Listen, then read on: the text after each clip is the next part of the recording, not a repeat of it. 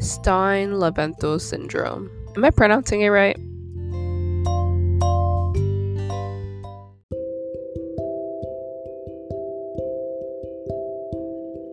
Oh, why hello there. I didn't quite see you. Fancy having you around because you're just in time for a daily dose of the Gummy Gilbert podcast. Please sit back, grab a snack, settle in, get comfortable, and please listen closely because I have an important thing to tell you. And no, it's not that hot, juicy gossip stuff. Let's talk girl talk, shall we?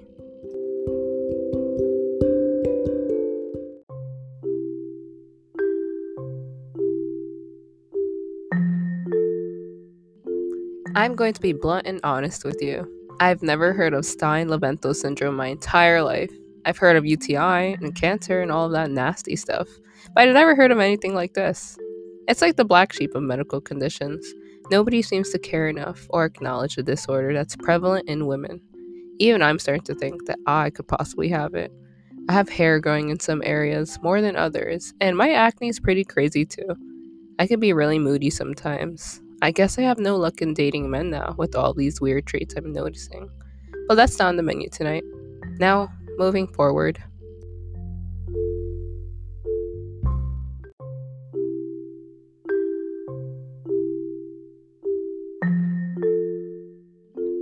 So, what exactly is Stein Leventhal syndrome? And why is it so important for us to know what it is? Well, I'll put it simply like this it's not talked about enough. So today is your lucky day. Let's go over the basics. Stein Leventhal syndrome, or in other words, polycystic ovary syndrome, or in short for those like myself who already feels confused with the giant words, PCOS, is a strange condition that affects women and it's a very common one too. It's so common that 1 in 10 women are diagnosed with it. But what is it exactly, you ask? Well, it's like this it's a condition where there is a hormonal imbalance in a woman's system. Most hormones are produced by a group of glands in the endocrine system. These glands work closely together despite being in different areas of the body. These include the ovaries, the thyroid glands, and adrenal glands. These glands make their way into our bloodstream and find cells. Two main hormones that are responsible in PCOS are estrogen and progesterone. They play a role in a woman's life, as you may have already heard. Let me walk backwards for a second. Estrogen is in charge of opening the doors to womanhood during the pure adolescent years of life.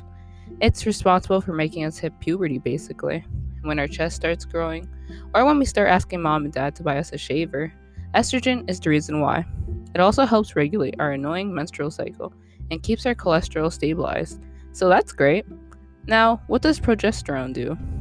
Well, it's a steroid hormone that prepares young women for future pregnancy. It's produced by the ovaries, adrenals, and placenta. It's what helps facilitate pregnancy in the first place, and it's also why you mark your calendar on your period days. How exciting, right? But for women who have PCOS, both hormonal steroids are way out of balance. This leads to a difficult journey as it causes a growth of ovarian cysts down there. It's a lot of pain.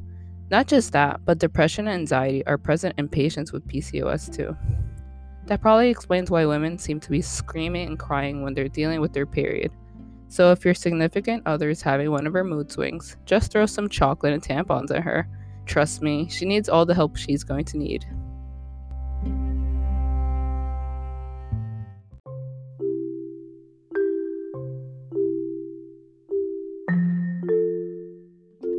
So, what does PCOS look like, anyways? PCOS doesn't look the same in everyone. You can be skinny, husky, tall, short, literally any size or shape, and still fit the criteria. We all move and struggle differently. That's the point of living. But life would be much more rewarding if a disorder like this didn't exist. Some common signs of this syndrome among women include some of the most gnarliest characteristics you hear today. For starters, excessive hair growth on the body. And yes, it's okay to have hair, ladies. That's just how Mother Nature works. But when I say excessive hair growth, oh, I mean it. Common areas, your back, your face, and even your chest. You could shave one day and see hair growing within the next. Another sign of PCOS in the body is having a male like appearance. I know, crazy, right? Due to the elevated levels of testosterone and androgen hormones, they play a role in male traits and reproductive activity. Muscle mass is increased, shoulders are more broad, and mustaches are visible. All that fun stuff. Another sign of PCOS is the most hated flaw of all acne. Acne growing in many parts of the body is a wake up call. Uncontrollable and irregular periods are also a big indicator that something isn't right with your body. Obviously, I'm not body shaming, but if you or someone you know is going through these signs, I'd say pick up the phone right away and put your doctor on speed dial. You never know, it can save your life.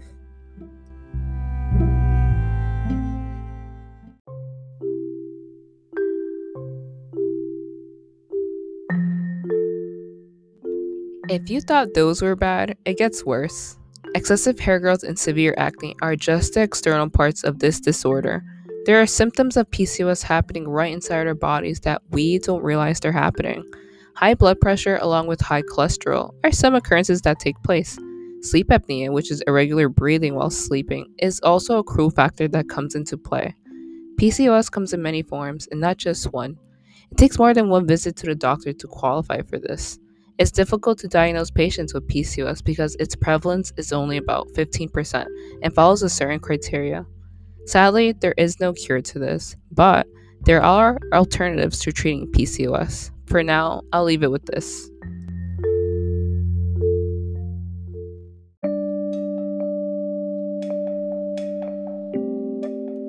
We'll talk more about why PCOS is bad news for a lot of women. Even if it doesn't apply to you, it's really important to understand how the body works and what's going on inside when our mood swings go crazy or why our blood pressure is so high.